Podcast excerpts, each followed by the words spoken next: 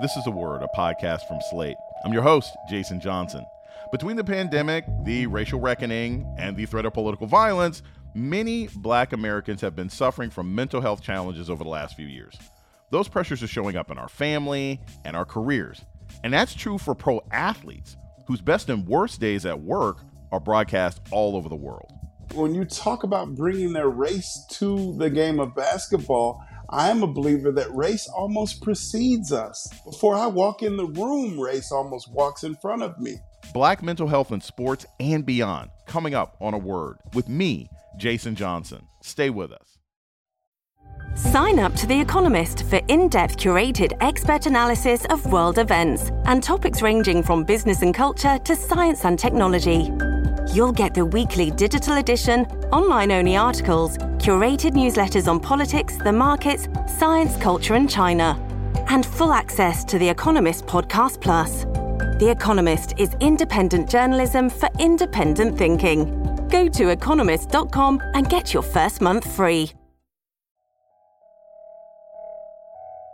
Welcome to A Word, a podcast about race and politics and everything else. I'm your host, Jason Johnson. The NBA season is over. The Golden State Warriors have racked up another championship, and players across the league are settling in for the offseason. On the court, NBA players are among the athletic elite. Off the court, most are young black men who are dealing with the same social and cultural trauma that the rest of the African American community is subjected to. In recent years, players have found themselves at the center of the toughest social and political debates, from COVID policy to racial justice, in addition to all the pressures of growing up in the public eye. Now, more teams are beginning to focus on maintaining the mental and not just physical health of their players. With more on this, we're joined by Corey Yeager. He's a life coach and the team psychotherapist for the NBA's Detroit Pistons. His forthcoming book is entitled How Am I Doing? 40 Conversations to Have with Yourself. Dr. Corey Yeager, welcome to A Word. Jason, it is my pleasure to join you today. Thanks so much for having me. So, I want to talk a little bit about your background. Professionally, how did you become a team psychotherapist, right? Like, most people are aware okay team doctor maybe you you're a surgeon at a local hospital i've met people who were trainers for professional sports teams but what was your path to becoming this team psychotherapist for the Pistons? So I would say it was Jason a circuitous route for me to land as a as an NBA psychotherapist and life coach. I've always been an athlete. I'm a former Division 1 football player and loved that athletic realm. Have four sons all of them are athletes, so I coach them all the way through in football. One of them is a quarterback for North Carolina A&T, historical black college and university. One of them is a running back at University of Northern Iowa. So utilizing a ton of these skills, therapeutic skills, and merging that with my coaching over the years, I really knew, even through my doctoral journey, that I wanted to find a way to utilize this therapeutic realm that I, I love in the psychological realm and mix that and bond that with the athletic realm. So I was doing that in terms of my coaching with football. And then I began to say, I, you know, I have to find, I want to find my way in the NBA, NFL doing this work. So started to reach out and got connected with Dwane Casey, who was the head coach at the Toronto Raptors at the time, and then ended up leaving Toronto and got the job in Detroit, where I am now. And he brought me on staff. So this will be going into my fifth season as the life coach for the Pistons. And I absolutely love it. Absolutely love it. Here's what's interesting. Regardless of the Jay Z lyric, you know, I'm not black, I'm OJ. These players, they don't leave their race at the door, right? You could be playing professional ball, but you're still a 19, 21, 27 year old black man. And your path, well, you may have had a circuitous path to becoming a team psychotherapist. The path that most of these guys took to become NBA players has some similarities, right? You had to go to some college somewhere. Maybe some of these guys played overseas, but most most African American players go to some school here and get selected. If you had to generalize, what are some of the problems that these young men bring to the game of basketball that seems to be universal for for black Zoomers um, before they they take their first dribble on the court? Yeah, I think that their struggles are no different than everyone else's struggles. I think that's the first thing I would say, Jason, is that it their struggles are not unique to them. When you talk about bringing their race to the game of basketball, I am a believer that race almost precedes us. Before I walk in the room, race almost walks in front of me. So they bring that into the NBA with them, finding ways in which to learn themselves. They're coming in as 19, 18, 19, 20 year old men. And then all of a sudden, one day they had $12 in their bank account. The next day they have $12 million in their bank account. That's a jump. That's something that they have to figure out and all right, I have to figure out who is going to try to tap into that that financial upbringing and gaining. Um, how I'll move throughout this life and, and this newfound fame and fortune. So I think that it's not necessarily unique to them, but it's on such a grandiose scale that everyone gets to look at it. I think that's really what it is, Jason. Everyone will see how they move, what they say. Will they stand up when moments like George Floyd and the reckoning that occurred? Will they say something? Will they tuck away and, and not say anything? So I don't know that that's necessarily unique to them, but it really is magnified because of the stage in which they play. We're going to take a short break and we come back more on black mental health with Dr. Corey Yeager. This is a word with Jason Johnson. Stay tuned. Mom deserves the best, and there's no better place to shop for Mother's Day than Whole Foods Market. They're your destination for unbeatable savings, from premium gifts to show-stopping flowers and irresistible desserts. Start by saving 33% with Prime on all body care and candles. Then get a 15-stem bunch of tulips for just $9.99 each with Prime. Round out Mom's menu with festive rosé, irresistible berry chantilly cake, and more special treats. Come celebrate Mother's Day at Whole Foods Market. This is Jason Johnson, host of A Word, Slate's podcast about race and politics and everything else. I want to take a moment to welcome our new listeners. If you've discovered a word and like what you hear, please subscribe, rate, and review wherever you listen to podcasts. And let us know what you think by writing us at a word at slate.com. Thank you. You're listening to A Word with Jason Johnson. Today we're talking about black mental health in sports and beyond with Dr. Corey Yeager. Dr. Yeager, this is actually the, the part that really intrigues me. You know, you work with the Detroit Pistons, but you live in Minneapolis, where George Floyd was murdered in 2020.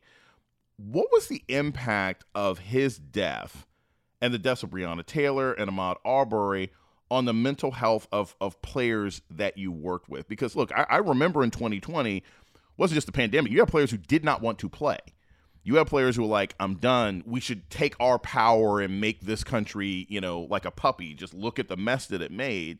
And you had other players who are like, look, the only way I'm going to be able to get through this is by playing ball right now. So, how events like that shaped the mentality of, of NBA players today, mentally? I mean, it's going to be similar to what we talked about just a bit ago that they're not unique to the suffering of what that George Floyd, Breonna Taylor, Ahmaud Arbery situation brought to all of us as Americans, but specifically as African Americans, that what we must recognize, and one thing that I talked a lot with my players about, is that others must realize that when we watch George Floyd be murdered, it was not just that one moment that we watched. There was 400 years of history that came on that one moment. So, as others seek to decontextualize race, this is the struggle, Jason, that oftentimes folks want to move to decontextualize race. Well, why would they do that? Because it is so heavy laden that there are so many things in the past that no one wants to address or discuss that if I can decontextualize your race and say it's just about if you work hard, it's just about how much you, you bring to the table and pull yourself up by your bootstraps. Yeah, but we have a history that gives us so much more context that we must understand that others may not want to understand. So they our players are dealing with this on a day-to-day basis. So they're bringing that. They struggled with that. What do I say? What don't I say? Do I donate? What don't I donate? Who will say that that's right or wrong? So they were struggling with all of those things and having an ear, someone that can talk through those moments with them, I believe was critically important. And my players talked about how important it was to be able to have that voice and someone that they could bounce those thoughts off of. I want to go into that because that actually really fascinates me. Talk about the role that fear plays in the, the mental health of an NBA player because, you know, it's one thing to go on a court and think to yourself, man, I don't want to miss the game winning shot. I don't want to screw up. I don't, I don't want to get hurt, right? I don't want to get injured. I mean, there's things I guess they could fear. But in the context of the racial reckoning, in the context of George Floyd, if you're in a city where something happened, right? You know, if you're in a Chicago where there was a shooting and things like that, did you have players say, I'm afraid to speak out because I could lose everything? How do you address that kind of fear that a player may have to stand up without it being something that's suppressed and then it ends up still negatively impacting their health and their game. What we talk about a lot is just the recognition and the awareness of what that fear, where's that come from? Where is that rooted? Right? That fear is rooted in a disappointment of the situation that they're viewing and looking at recognizing that for me, Minneapolis has been ground zero for so much that we're dealing with in terms of police brutality in the African American community. So, me being in Minneapolis, being a part of that conversation, and then connected to the NBA in Detroit and, and the players that I work with, we were talking about this consistently. So uh, George Floyd didn't begin the conversation. That was a moment that we began to open up and the rest of the world began to see. It reminds me a lot of MLK. MLK and and Bayard Rustin, the architect of the of the movement, were speaking about, hey, we're going to have to have moments set up, and we need the national media to get in here and see exactly what it is that they're doing with people in the South. The story that was being told about the blacks in the South was they're all right, they're not worried, everything is good down there. But then once the country could see the dogs biting them and the fire hoses being turned on women and kids, all of a sudden the country had to have a reckoning saying, oh my God, we didn't know that. I think George Floyd was a moment quite similar. So the fear that our players held, I think, again, was not unique to them, but the opportunity and the stage in which they had to speak and discuss this was critically important. And they utilized that stage. People like Kyrie Irving and other players spoke about where they stood how they would move forward. And that did not go away. It still is moving. And we have to be reminded that we can't let these moments just move on and we forget about it until the next moment occurs. We have to stay forthright in that conversation. One thing that always struck me over these last couple of years is the difference in reactions amongst different sports of players, right? You had WNBA players who were like, I'm done, right? Many of them were much more vocal. Some of them almost grabbed ownership by the lapel. You had NFL players that took a knee, right, on a regular basis. And then you had some that, you know, vehemently spoke out against it. And I'm just talking about the black ones. I'm not even talking about the white ones in this instance. It seems like NBA players were more outspoken, more consistent. I know there's an economic difference, right? WNBA players don't make as much money as NBA or NFL players. I know that NBA players have guaranteed contracts, which gives them a certain level of security that's different than an NFL player who can be cut at any point. Do you think there's a difference in the mindset psychologically of the kind of people who play basketball versus football that makes them more inclined to speak out? I think that there is a version of progressive thought that is attached to basketball from leadership all the way through in the NBA. I think the NFL is such a warrior sport that it moves the players in a different way that they may see it different. They may engage with these moments a little more different. Even the visualization, seeing NBA players. If you watch an NBA game, you see the faces of those players. You know those faces. In the NFL, you could look at a number of those players and know the name, but don't really know what they look like. So the mask that is worn in the NFL is quite different than the NBA. These faces are known and seen in the NBA and then you couple that with a more progressive version of what the NBA may be. And I think that the product and how they relate or engage in these moments of chaos may be quite different. If you are a basketball player, and like you said, there's a, a bit of a progressiveness to it, how then do basketball players get themselves, or how do you help them get into the mindset of collectivity? Because unlike football, where it's like, I don't care how important I am, heck, even if I'm the quarterback, I'm still only as good as my offensive line. Basketball players really can operate in a space of, ain't none of y'all eating if I don't. How do you train basketball players to say, hey, look, you know, you are part of a collective, not just this collective team, but you're part of a larger black community that may be looking to you as well? So, one of the things that I talk to players a lot about, Jason, is that, especially in the African American community, we come from a collectivistic background. They understand that. And they also understand, Jason, that even Michael Jordan could go score 60 a night. You're still losing in the playoffs early on because you didn't have enough around you. So, pointing out the importance of that collectivistic space, not just in basketball, but in other aspects of their life, and them having a deeper understanding of that connectivity helps them on the course. We're going to take a short break. When we come back, more with sports psychotherapist Corey Yeager about black mental health. This is a word with Jason Johnson. Stay tuned. Hey, it's Ryan Reynolds, and I'm here with Keith, co star of my upcoming film, If, only in theaters, May 17th. Do you want to tell people the big news? All right, I'll do it. Sign up now and you'll get unlimited for $15 a month in six months of Paramount Plus Essential Plan on us. Mintmobile.com slash switch. Upfront payment of $45 equivalent to $15 per month. Unlimited over 40 gigabytes per month. Face lower speeds. Videos at 480p. Active Mint customers by 531.24 get six months of Paramount Plus Essential Plan. Auto renews after six months. Offer ends May 31st, 2024. Separate Paramount Plus registration required. Terms and conditions apply if rated PG. You're listening to A Word with Jason Johnson. Today we're talking with Detroit Pistons psychotherapist Corey Yeager about black mental health. I want to talk a little bit about your forthcoming book. I've read it. It's called How Am I Doing? 40 Conversations to Have with Yourself. What's the meaning of that title and what inspired you to write this book?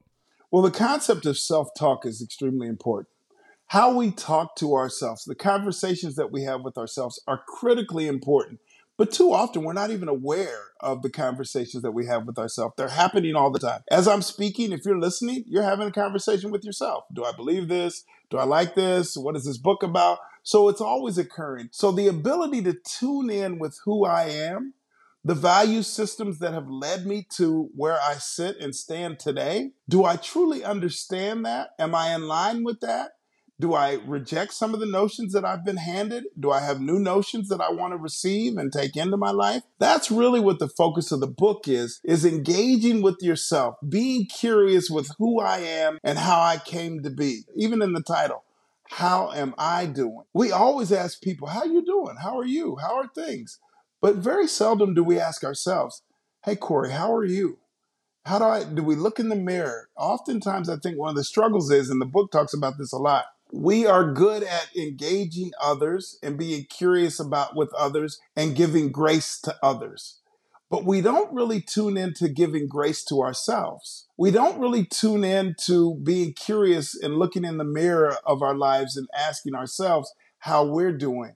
So the focus of the book was to say, hey, let's go on a journey. I was captured by the chapter, Do you love to win or do you hate to lose? It really hit me because I hate losing. I hate losing way more than I love winning. And I was fascinated by that concept. Talk a little bit about that chapter and what that mindset is. I thought that was really fascinating. That chapter came from a question that I ask as I'm interviewing potential draft picks. And the reason that I ask that question is I want to tap into your understanding of a pessimistic or optimistic outlook. Do you love to win? I, I'm a love to win guy. I the exhilaration of winning and and moving a team in a way that we can win together and the enjoyment of that drives me. It's not wrong to hate to lose because that's an avoidant. I want to avoid that negativity. I want to be away from that. So talking with players about are you aware how you see the world? And again, going back to that concept within the book, we want to understand ourselves better because if I understand myself better, I can fit with a squad in a collective way better because I understand me better. So that's really where that love to win, hate to lose came from those interviews. And I thought it was going to be an important aspect of the book and how we engage with ourselves. So we just see this championship, right? Uh, Golden State Warriors win the championship. And I actually just had a knockdown, drag out fight uh, about this with some good friends of mine. And I, I was complaining. I was like, gosh, I, I, didn't think it was the most satisfying victory, even though I was rooting for the Golden State Warriors. And well, my boys, Lamont's like, why? Da, da, da. And I said, because it was so obvious to me that it's not that the Golden State Warriors were a more talented team. I think Boston was more talented, but you could tell. And I wonder if you can see this or your thoughts about it. Mentally, Boston started to collapse at the end of game four. You saw that their heads, they were just discombobulated. Can you see when a team loses it mentally? Are meltdowns real, or is that some post hoc stuff that that sports analysts and fans see? If it is real, how do you address that when the team comes in the locker room after the game? So I think meltdowns are real, and I think they are akin to the concept of momentum. That we can feel momentum move and shift and change. So the team that gets momentum knows that they have it. And also they know that the team that is losing momentum understands that now we have it. And how do we stop it? So what you see is you see teams, coaches taking time out after time out after time out, trying to stop the momentum. And we know that it is mental. It's all psychological. So how do you break that momentum? Recognize, okay, hey, hey, they, they've got some things done. They're a good team. They have experience in this in this playoff realm.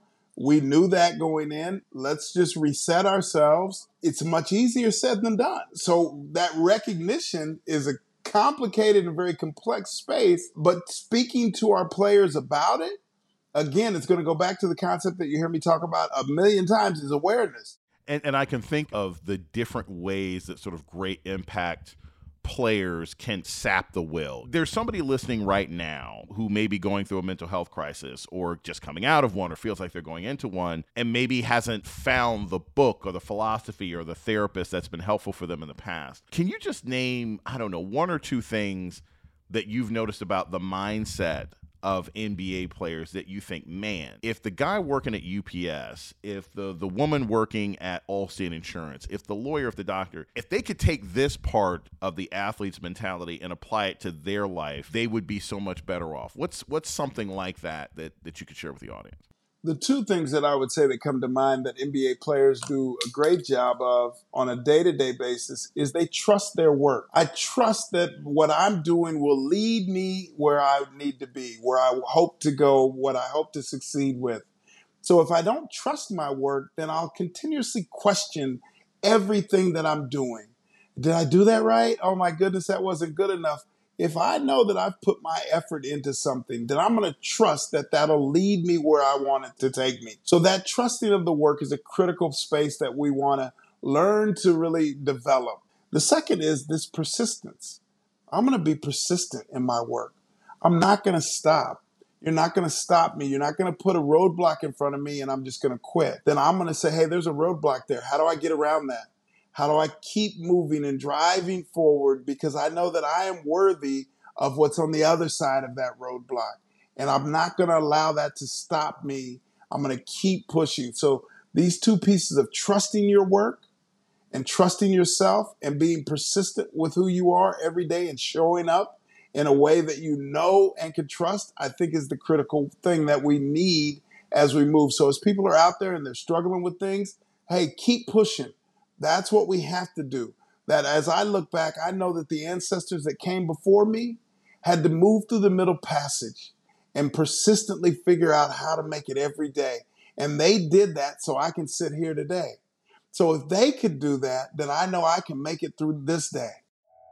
Dr. Corey Yeager is the team psychologist for the Detroit Pistons. He's also the author of the forthcoming book, How Am I Doing? 40 Conversations to Have with Yourself. Dr. Yeager, thanks so much, man. This is a fascinating conversation. Thanks so much for having me. And that's a word for this week.